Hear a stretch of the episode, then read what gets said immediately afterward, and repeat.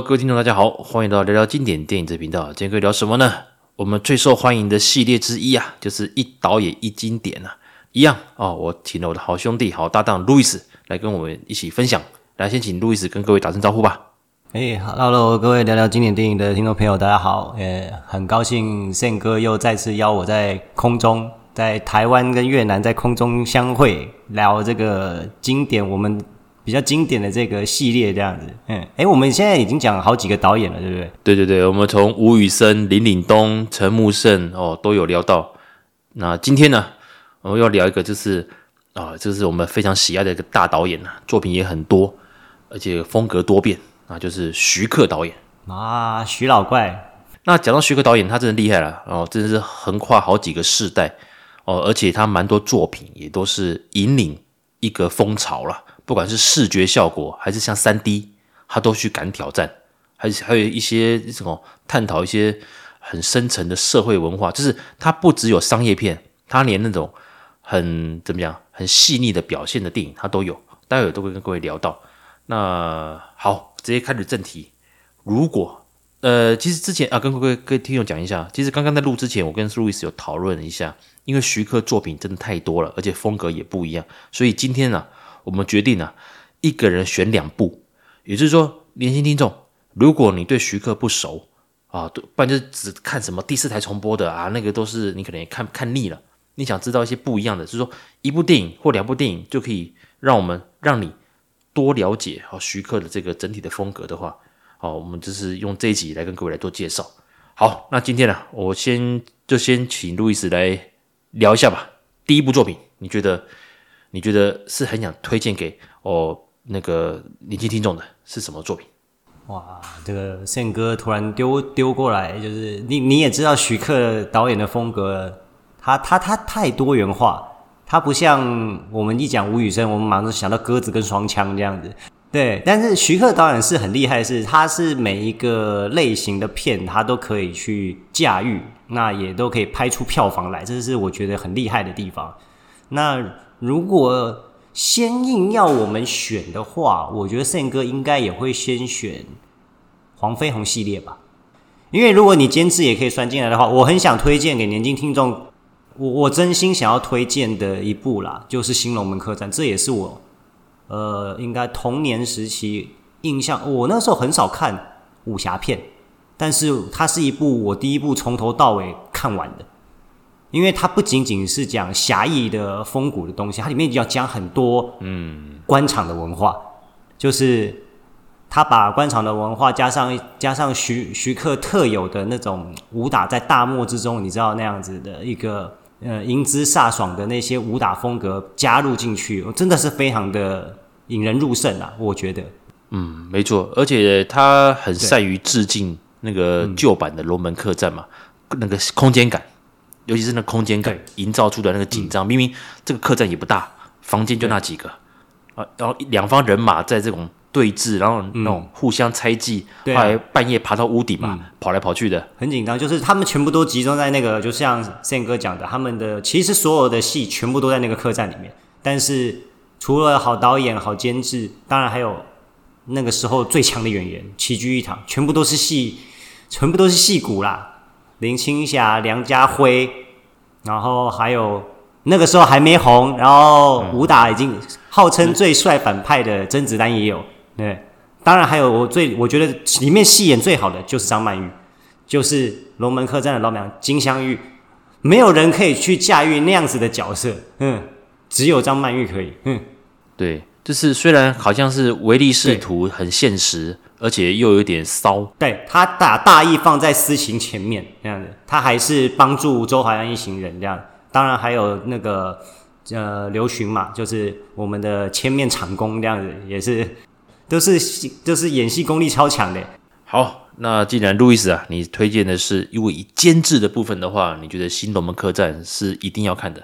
那如果以监制这个条件放宽的话，我就推《棋王》。确实是，也是另一另完全不同风格，对不对？没错没错，因为《棋王》这样好了，呃，我跟蛮多人一样，《棋王》是九一年的电影，九一年我们年纪还小，我才念那时候九零年中华职棒开打，九一年我大概是国中还小六，我想不起来。我看不懂啊。那时候我看不太懂，那只觉得因为它时光交错嘛，平行的，对不对？当时是同时两个两段铺陈，对，它厉害是他等于是两部小说，然后结合成一部棋王嘛。这部片也是一堆老戏骨啊，嗯、你光看这个金世杰哦就厉害了，对不对？整其实如果没有金世杰这样子穿插过去的话，其实光靠王一生的梁家辉就真的是还是有限，还是对对，那威力还是会有感动，会令人减少。对，当金世杰他用那个棋子，哇，那个传家宝啊，当他必须要拿出来的时候，嗯、那个演技，那发自内心的，嗯，好，真是掏心掏肺，就觉得。你懂我意思啊？那种就是又回到文革，因为跟各位讲，这个文革当年，你说当然我们现在是局外人啦。那个在某程度上来讲，那也算是中国的一个时代悲剧啦。哦、嗯，因为当时你看大跃进，还有像人民公社，还有像文化大革命。那这部电影其实一开始是这样，那个我印象最深刻，因为小时候没那么懂，我反而是对一开场的那个《爱人同志》那首歌有印象啊，罗大佑那个。那一开始的一个开场其实就很。很直接，就直接跟你讲，这是一个大时代的故事。所以那时候看的时候，诶，觉得诶，会不会很闷呐？嗯。后来他又跳到小男孩神童那边，然后你发现看不太懂啊。呃，我觉得棋王小朋友一定一定看不懂。你没有经历过一定程度的社会经验，跟一定一定程度的。那个我所谓的社会经验，就是体验过人情冷暖那种。对，你如果是在学生时期，我看不会有共鸣。没错，没错。那我之后当然啊，大年纪大，呃，年纪比较大了。后来那你知道那个像龙翔的爱重播嘛，所以其实也看了不下数不下十多次的《棋王》，不过是分段看。那当然完整有看过。我坦白讲，台湾的小神童方面，可能就是让人会觉得比较怎么讲，有点尴尬。可是为什么我要推这部电影呢？啊，当然，他这个导演是严浩啦。那徐克或是后来也有做一个接手，那他本身是挂监制。那所以，当我们其实这部电影如果只讲是导演的时候，这部电影我并不会放进来。嗯、可是因为刚刚我们聊，我就临时啊，这个大家越聊越多，我们就干脆把连监制的部分我们也放进来。那我的首选是《棋王》了。嗯、那《棋王》这部电影，当我刚讲过，徐克他除了拍商业大片之外，啊，你还是说像早期他能够把那个。吊钢丝、吊威亚，真的哦，搞得出神入化。以前没有办法那样拍，就是他把武侠拍到另外一种境界，他所心中向往的武侠拍出来了。像当年他拍黄飞鸿，不是拍到连那个那个什么，连武术指导都看到。他说：“你到底想要怎么样？那个动作到底想怎样？那样怎么可能那样？你你知道徐老怪他有很多天马行空的想法，包括像无影脚啊，对不对？那些东西都是他一定要，这是违违反人体工学了。讲到这边的话，大家知道，其实《棋王》基本上啊，它除了这个剧本的强大之外，其实它整个两边的铺陈，就是剪接，我我不能说它是完美的，可是它是能够作为一个转换。虽然我第一次看是有点一头雾水，可是当当慢慢了解，包括你自己的生活经验，你慢慢累积之后，你你会觉得，诶，这是一个还蛮怎么讲，很令人省思的一部作品。特别是这个人性啊，讲到人性。我讲的就特别就是那个小男孩，大家发现，哎，虽然不会下棋，可是你只要把你的棋谱背熟了，就跟那个电脑一样，哎，你还是可以干掉棋那个现生活现现现实生活的高手。结果一堆大人要什么？他要你预知能力啊，他要你这种，所以小男孩就有点，所以我是属于。小男孩最后还是离开了，对他来讲会比较好的那一个，嗯，我我那一派说法，我比较，我也觉得这样比较对那个小男孩比较好，不然有一天他一定会自杀了。跟你讲，他他就是被利用的一个棋子而已啊。其实他为什么要讲下棋？其实小男孩某种程度上也是一个棋子，我们利用他的能力嘛，对不对？对，从头到尾就是陈建勋那个角色，他想要做节目嘛，还有杨林他们呢，对不对？所以其实从头到尾就是有是有目的的去操作这件事情，只不过小男孩的表现不是记忆力啊，他甚至有预知未来能力，所以才让那些大人们哎，原来你不止这样，你更厉害，好像挖到宝一样。所以这段，所以啊，这个有人就讲过啊，这部电影如果只选择这两部小说的其中一部来拍，也许就没有那么完美啊。当然放到现在，就以票房。跟口碑来讲的话，它也是典型的徐克那种被人误解的电影啊，哦，就是晚了很多年才被拉出来研究，哇，这片神片啊，就是已经超出当年的人的理解能力了。嗯，没错，特别是这个严浩哦，当然这个跟徐克的合作，这个也是这片也是拍了很多年才把它拍完了，所以基本上这个有一句话了哦，这个我也是很很印象很深刻了，这是最后一段哦，他们王医生就问那个小神童说。你知道为什么他要找你吗？啊，小神童就说：“我知道，因为他们想知道他们的未来。”这就展现的就是现代人怎么样，很急功近利，那很想知道，该知道结果。哦，当然结过程不重要了，你该告诉我结果会不会成功，还是什么之类。所以你看这这几年，你看那个占卜吧，对不对？算命嘛。这个自古以来，这个 这种行业，就是因为不要说不要说中国人了，啊，其实台湾人、华人就是有这种心态，就是很想知道这种事情，然后到我未来，嗯，我想知道我的未来，我想知道我的结果。但是现实的生活，现实就是你不付出努力，就不会有你想要的结果啊。对啊，可是就是讲到这个，就是所以我觉得徐克拍这片，其实它是有它的寓意存在啦。那我也觉得这部电影是很值得一看再看。所以好，如果以徐克监制的部分的话，我这个是蛮推的啊。那那如果是以导演的部分的话，你想你选一部导演的话，导演的话其实也蛮多，但是如果我本身喜欢的啦，如果我本身推的话，我会推香港应该叫《金玉满堂》，台湾应该是翻那个《满汉全席》，我觉得非常好看诶。他是讲，你就是这你你把它像小当家那样看就行了，就是呃传统的，就是像跟跟厨艺相关的啦。然后他有一些，嘿 他把嘿张国荣的黑社会的元素也融在里面，然后两个传统跟现代之间的对决融在里面，然后包括连武侠都在里面。就是你光看赵文卓跟熊欣欣的那个厨艺的比试，还有钟镇涛也演得很好这样子，嗯。当然还有当年的我们台湾的倪淑君嘛。不过这部作品我之前在美食电影有聊过啦。不过当时确实跟各位讲，就是说徐克很厉害，他把武侠精神还可以融入在做菜里面，这当时也是很少见的一个做法。哦，好好看哦！就是光他们看他们做菜的过程，我觉得很精彩。就是没错没错，像当时像罗家英他们，还有像那个张国荣啊、袁咏仪，其实这些人的集合，嗯、坦白讲，你这个你现在要好几位。一线明星全部凑在一起，已经越来越难了。在当时真的是，他那个算贺岁贺岁片嘛？我记得那那是不是贺岁片？当年呢？以时间来讲的话，九五年的电影的话，我看一下，他当年啊一月二十八，对它类似，对啊，它是农历年间上映的，啊，对对对对，它算是有点这个贺岁片的这种这种风格了，有一点贺岁片嘛？对啊，对对对对，而且确实也很喜庆嘛。最后就是大家一起，最后是结婚。那个办结婚有点像流水席那样，这样。对啊，特别是最厉害就是他那些菜啦，就是想象力十足，能把把做菜煮的像那个武侠片一样，可是没有矫情。因为后来其实有蛮多电影有拍过类似的什么那种厨神啊，功夫厨神那种。功夫厨神啊，比如对对对，谢霆锋啊，那个洪金宝都有拍过类似的。但我还是觉得《金玉满堂》的。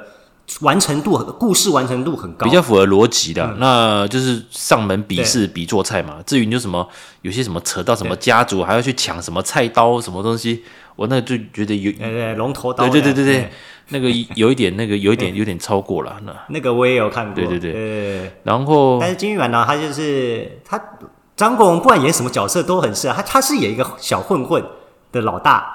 然后他因为一些问问题才去跟做菜扯上关系，就不爆雷了啊。就是我觉得徐克最厉害的是，他可以把不同的当年九五年，呃，我相信胜哥也知道，就是《古惑仔》大放异彩的那几年嘛，他也是把这个题材也融入进去。那但他最最终的主线还是在做菜这方面，就是去探讨当年跟张我赵文卓比试的钟镇涛演的那个厨师的一个传奇厨师的一个历程啊。对对对对，而且我觉得里面，我觉得他很多这个很创意的一些菜，我都觉得很很好玩。就是特别是最后一段嘛，那个齐天大圣会虎鲨，大圣炖虎沙，对对对。哎，听说熊心他怕他不是去撕那个吃那个真正的天九翅，听说那个是真的，哦、然后赔了七十几万这样。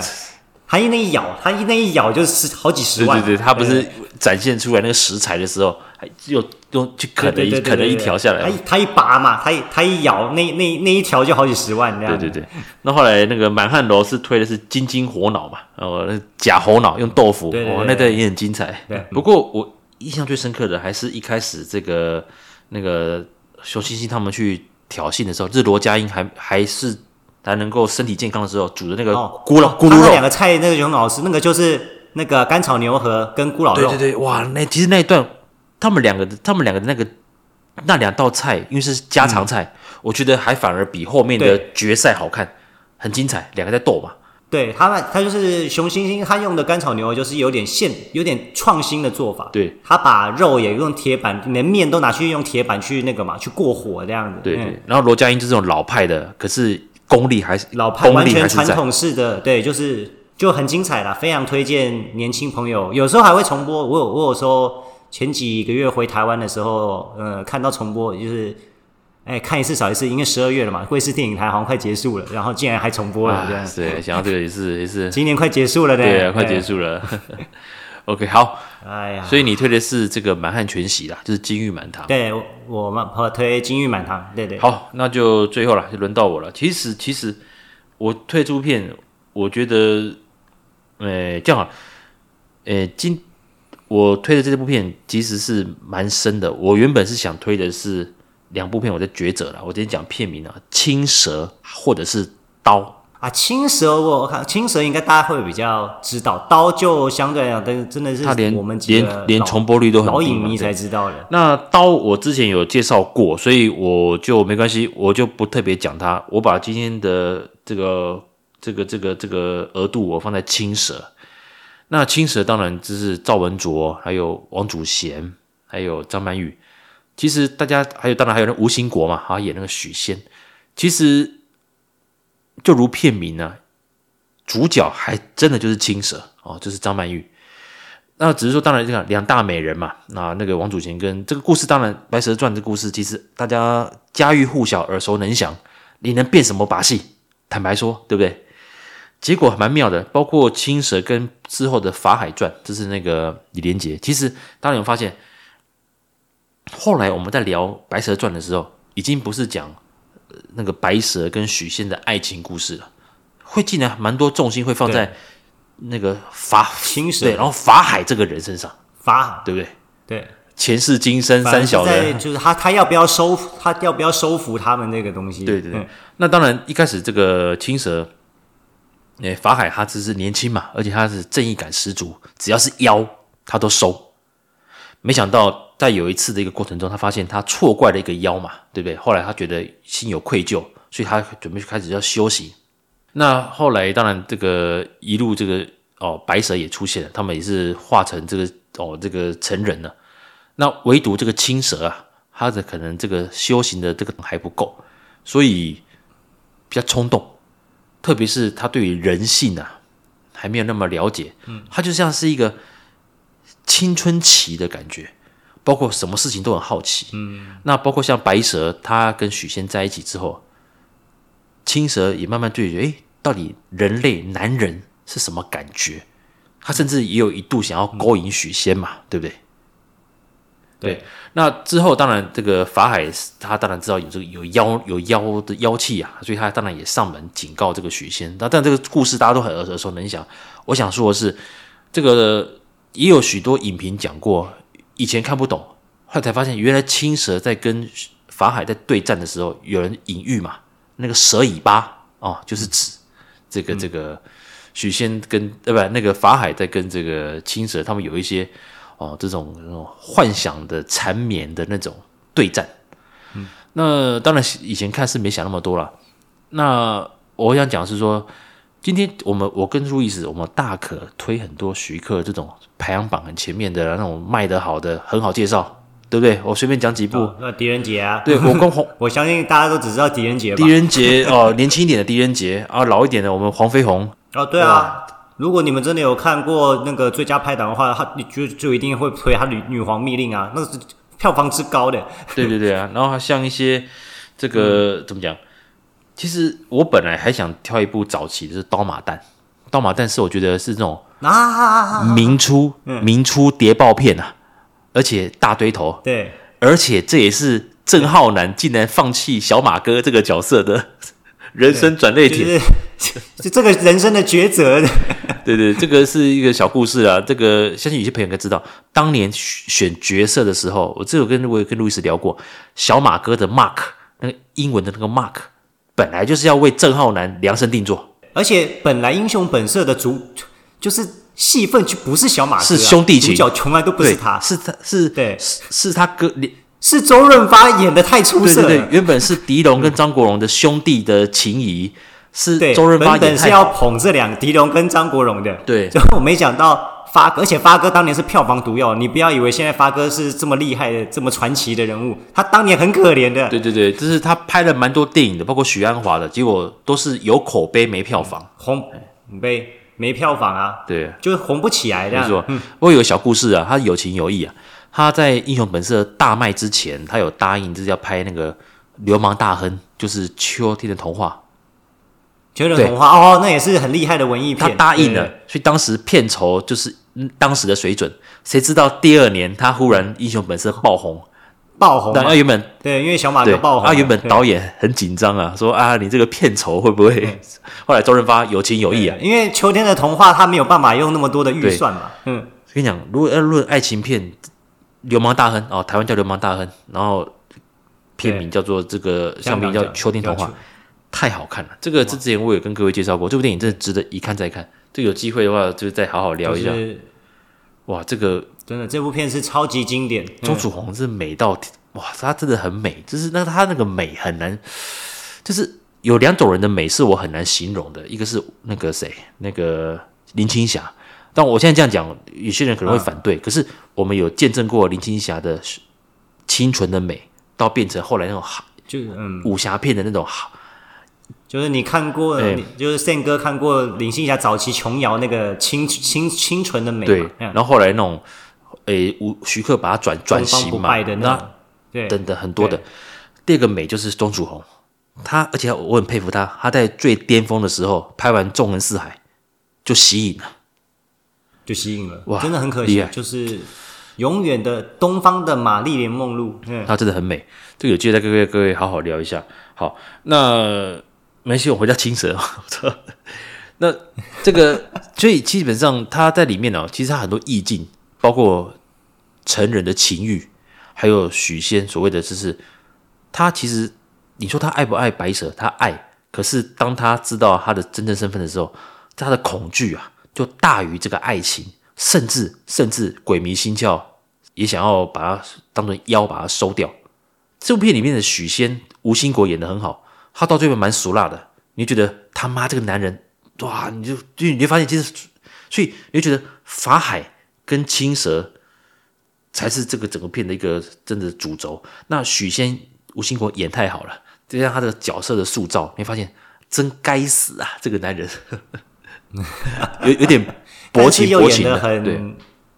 对，但是很应该是说，当当我们现在看是这样，当你自己遇到本身遇到这样的情况，你能够做出跟许仙不一样的选择吧？对啊，也是啦，也是。这就是吴，这就是吴兴国塑造角色厉害的地方嘛，就是他演的让你很痛恨，但是你又不得不说，当我们遇到了同样的状况的时候，我们会不会也变成第二个许仙这样？没错，对，就像如果是吴兴国好了，来，他不只有求孝痴哦，他那个幼贞也超好看，嗯。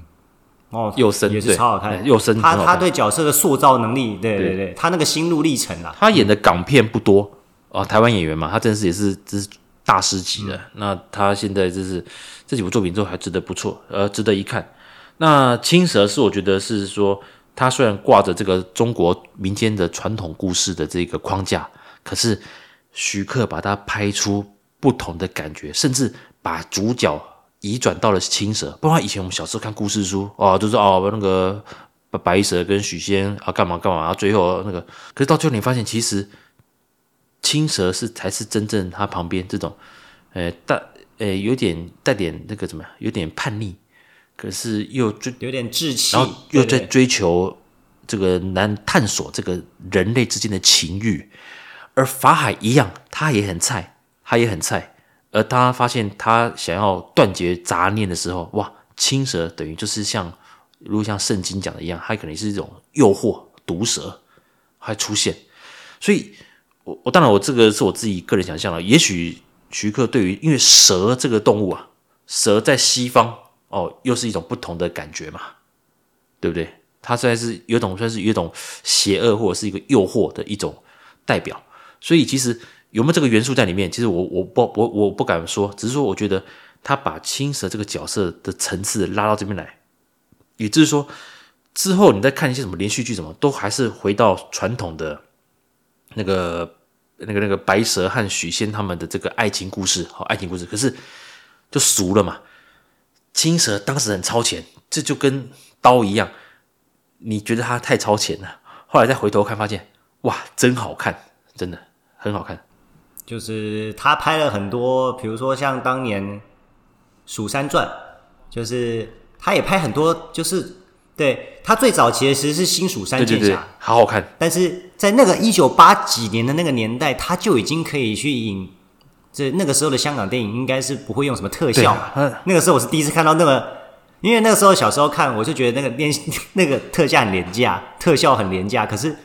在当时，你要想象，你要想一下，那个是一九八几年的时候，没错没错。因为我看的时候已经是一九九几年，快两千年了。你看十年前，他们就已经引入徐克敢去用这样子的一些国外的一些特效了，就是他要去打造说他，因为大家都知道蜀山就是一个，如果你有玩武侠游戏的，或者是想要修仙的人都知道，那是一个很传说的一个很神秘的一个呃修仙的地方嘛。那徐克就是想把。因为既然是修仙，他就已经是一个不是在人世间可以去呃看到很轻易看到的那个东西，那你势必要加一些天马行空的一些元素进去。那他就是利用一些国外的特效，让他帮他完成这个梦想，所以才会有一开始的一九八三的新蜀山剑侠，到后来两千零一年吧，又拍了《蜀山传》，我那个时候的特效又更又更精进。不过《蜀山传》我觉得太炫技了。我到最后视觉疲乏，我想我反而觉得，对。风云的处理比较好，他还是注重在人跟哦，对比较比比较刚好，因为他的文戏也定并重了。《蜀山传》的特效多到后最我麻木呢，视觉疲劳，就没有什么经验了，就是有点过了，对，有点过了。对对对，因为他可能是想要看，就是因为这次的特效比之前强很多嘛，他就想要多用，没错没错。但是殊不知我们都会像刚刚森哥讲的很好，像风云，我就觉得他。特效跟文戏并重，对，我就会觉得哦，看得很舒服，没错。然后哦，武武侠的那个那些效果，然后我也觉得很惊艳，这样的。没错没错。那这样讲的话，其实七剑的处理也不错了，徐克的七剑。对对，只不过因为这个、嗯、哦，他的武那个武侠也是非常漂亮，嗯、就是武打动作也是非常漂亮。然后在边边塞外边疆，然后天山的一些美景嘛，嗯、只不过七剑的、嗯、他要想讲的细节太多了，多到。你知道，只要小说改编的，嗯，其实也很少有导演拍到完美啦。我讲真的，因为太太复杂了，比比较难，太复杂，太复杂。因为纯，因为你要讲纯剧情就，就就比较疲弱嘛。对，然后然后它变得你会以武侠就压过了那个文戏的部分。然后七剑下天山，每个人的故事又不一样，对不对？为什么他会这样？为什么他会那样？其实你都不，嗯，如果没办法好好交代，对不对？为什么黎明这么闷？对不对？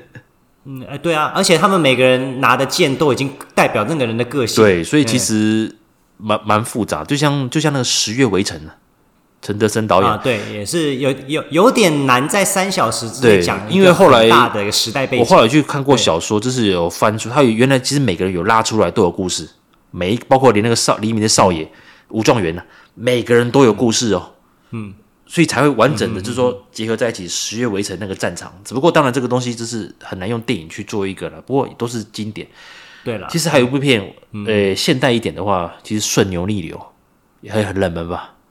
啊，看超好看，这也是蛮经典的，真超一部电影。对对对对，那是我第一次发现，我靠，妈伍佰还蛮会演戏的。其实伍佰蛮会演，而且他是原音哦，他没有配音哦，用他的声音去去演的。嗯。啊，这部电影当然有机会比较，而且我觉得没有突兀哎。对，像像小齐哥，我觉得就蛮突兀的。就是虽然我觉得任贤齐算会演，可是我我觉得他的声音真的很突兀。其实声音突兀有两个人，蛮可惜的，一个是任贤齐，张震、啊，对，张震。对 对就是我觉得我我没有诋毁张震前辈的意思，就是我真的觉得很会演，可是我不知道为什么他的，你知道人他的声音会很出戏，演技来的，对。对，声音是一个演技来的，你要会有懂得抑扬顿挫很重要，对，就是他的声音很让人出戏，说不出来，所以当然我没他如果是时装戏还好，可是他每次演古装，就像他以前演《卧虎藏龙》就被讲了嘛，对不对？哎、欸，真的很出戏，真的没有看过这么。他声音就是比较扁平，嗯，然后你你说他像刚刚他演孙权也是啊，对不对？你就很奇怪，就就就很奇怪，就是，也不 就没有那个孙权的霸气，你懂吗？嗯，所以有时候当然啊，这不能怪他妹妹，他还是影帝啦。我只是说，在某程度上来讲，他还是影帝。他我们没有，我们没有去诋毁张震，张震是很厉害的，对，演技演技真的很好。这不是诋毁啦，只是说我们每个都有这个看法。也就是说，其实张震如果他声音这个部分很早以前就克服的话，其实早就得很多奖了，对不对？呃，对，也是。嗯，那任贤齐的话，呃，应该也是说，在某程度上，确实他的声音。不管是古装还是现代，他古装都会蛮突兀的。然后题外话，越越扯越多。嗯，对对，越扯越远。对，我们现在是在讲徐克。对对对。不过顺流逆流重播率很低啊，我可是我觉得真的好看。它里面的铺陈，特别是，哎、欸，他一样那个在那个老公寓的那个追逐战，哇，那个很精彩，在楼梯间呢、啊，哦，两边这样子对对峙，很紧张啊。哎、欸，可是顺流逆流，徐克是导演还是监制？他导演啊，他导演啊，他是导演，对对对，导演。嗯，其实两千年之后，徐克还蛮闷的哦，包括到七剑，其实票房都不是很好，他都蛮闷的。好像是真的就比较少了，对，他很闷，他很闷。后来他整个、嗯、整个气势再起来，就是二零一零年的那个狄仁杰嘛。可是我真的真的老实讲，我狄仁杰真的只看过一跟二。就是真的是徐克导的，其实就够了。而且我真的觉得比较好看。后后后面我就完全没看过，听说是拍到烂掉了这样。应该说四大天王我腻了，就是赵又廷的演技还是不行。怎么会找赵又廷？你要找、嗯、好了，也许他是要考虑到轮廓会跟，因为呃这样好，赵又廷你想象一下，嗯、他确实老了，好像会跟刘德华类似。你要符合他拍前传嘛，所以你不能找比刘德华还老的人呢、啊。是啊。可是我我我大概最多最多最多接接能够接受就到神都龙王了，就是一跟二而已这样子，后面就乱演了、啊嗯。那个四大天王后来我就后面那简直已经是乱七八糟，就是全部都在特效，我我不知道在演什么东西这样。对对，然后他的气势最强的，就是还有一部就是智取威虎山嘛。可是其实我觉得还好，我没有那么喜欢，但也一样也是小说改编的。总之他后面变成说，他算是跟。就是中港合资算是成功的导演，像林超贤、刘伟强、徐克这几位，其实后来都是中港合资，也都算是算成功的啦，算成功的啦。然后还有那个嘛，就是《拆弹专家三》的那个啊，邱礼邱礼涛，邱礼涛那个导演，对对对，邱礼涛，他也是算蛮成功的，对，就是能够拿到中国资金去拍的啦。对啊，不过这个有时候又回到就是。为什么有时候我们还会想要看，比如说像彭浩翔他们那些小品电影，还是说会关心一些新生代导演？就是说，包括像翁子光，就是我们还是希望回到讲讲故事这件事情。就例如说嘛，你看现在假假设像刚刚森哥提到的《棋王》，我我绝对不相信现在《棋王》这样的剧本能够在对岸上映，绝对不可能，不可能啊，嗯、不可能啊！梁家辉大概要被冷冷冷冻了。你你你只有当年那样子的。时代背景才有敢去拍那样的东西，对，你也才能够真正了解到当年到底发生什么事情。没错，没错，没错，是还是。对，好了，很开心聊这么多了。那我们总结一下哦，那个跟各位讲，因为今天这一集我们刚我会做剪接啦，因为前面我们一部分有发生到可能通讯有点状况，所以其实可能会没有那么流畅啊，请各位先见谅。那个，然后我们就来总和一下。呃，路易斯推的是呃徐克监制、李惠明导演的《新龙门客栈》。那我哎，我是推荐的，就是监制跟导演都来的，这是那个《棋王》。再来就是你哎，你推的，如果说纯导演的话，我推贺岁片呐，他推《金玉满堂》，就是就是《满汉全席》。那我就是推那个我就我就是推青蛇。对，那这当然，我们今天讲这几部作品也不一定全然代表哈、哦、徐克的风格啦，只是说我们认为这这四部电影，你把它看了之后，基本上你大家就可以知道徐老怪这个人他在当时多么会利用特效，还是说一种喜剧拍法，嗯、还是说讲人讲社会哦这种这些很细腻的部分。那随着年龄增长啊，你的感觉会更不一样。像《起源》，我每一次看都会看完，后来只要重播看到就看完，感觉不一样。你的感受不同，对，感受特别是，哎、欸，我讲真的，后来每次看到那个严那个严浩拿着那个旗子，说是你妈妈看着你，对王医生这样讲的时候，哎、欸，我会、嗯、会我会有点流泪，就是啊，原来那个人就是严浩、啊，对对对，他还有客串，哎、嗯。欸，不是客串了，他角色还蛮重的，他演的很好、欸，对对。对。他角色很重哎，他是很重要的角色。他他的角色的不输那个金世杰啊，他的分量，嗯，对。所以我觉得他等于是跟金世杰两个好朋友，就是一直在帮着梁朝伟啦。哦，梁家辉啦，对，梁家辉，梁家辉，对对对对，就一直在帮。不好意思，我最近看金手指的片段看太多，这样。对，哎，金手指我很怕，我很怕烂掉哎。嗯，他的不知道，他他的题材，哎，讲金融的嘛，那我当然觉得是很很投，很想看。可是你知道这几年哦，我也不晓得，就是这些大片，你集合这些人，就像《风再起时》也一样，嗯、就是好像很多有企图心，可是我相信一定东剪西剪啊，有些不没有办法拍，实际上拍出来，就是当年香港的一些事情或这些制度，可能又没办法好好的讲清楚，所以我觉得就回到就是、嗯、有时候为什么喜欢看港产片，回到那种小导演的小品电影。这几年香港金像奖也有类似的一个风气嘛，就是说我们还是要多关心新锐导演，嗯、然后真的是拍社会、拍这些呃真正的电影人应该要拍的东西，而不是那种。所以就是为什么去看《正义回廊》啊？对对对，就是对对对。其实真的那些那些片都是小导演拍，但是他们拍的非常的写实。对，没错、就是、没错。哇，你真的可以了解到很多东西啦！我我这次的金马奖看了一下，然后有有一些港产片的一些小品，我也蛮蛮想看的。对，嗯。不过这次金马奖，我觉得因为自从大陆中国啦，中国抵制之后，其实金马奖连外国片的报名都变少了。对啊，我觉得这个还是比较比较可惜一点。对，比较可惜。所以其实又回到一个，就是说，当然。呃，换句话说，影展本来你说就是各玩各也没关系，因为金鸡奖也是那样嘛，然后香港金像奖也是那样嘛，啊对啊，那台湾金马奖也是这样了。嗯、那我是觉得，当然就以商业性来讲的话，香港金像奖，毕竟那些大明星还在活跃嘛，所以那个星味星光十足啦。嗯、对，走红毯就吓死人了，对对对，走红毯。当然啦，还是那些还是那些明星啊，我都觉得新新生代还是上不来这样。啊，新生代，我只能说余文乐太早太早去享福，吴彦祖也都是顾家里啊。那谢霆锋就是综合嘛，什么都做嘛。谢霆锋是那个啦，他算是用当他算老板，对对对，然后对，然后陈冠希可惜了嘛啊。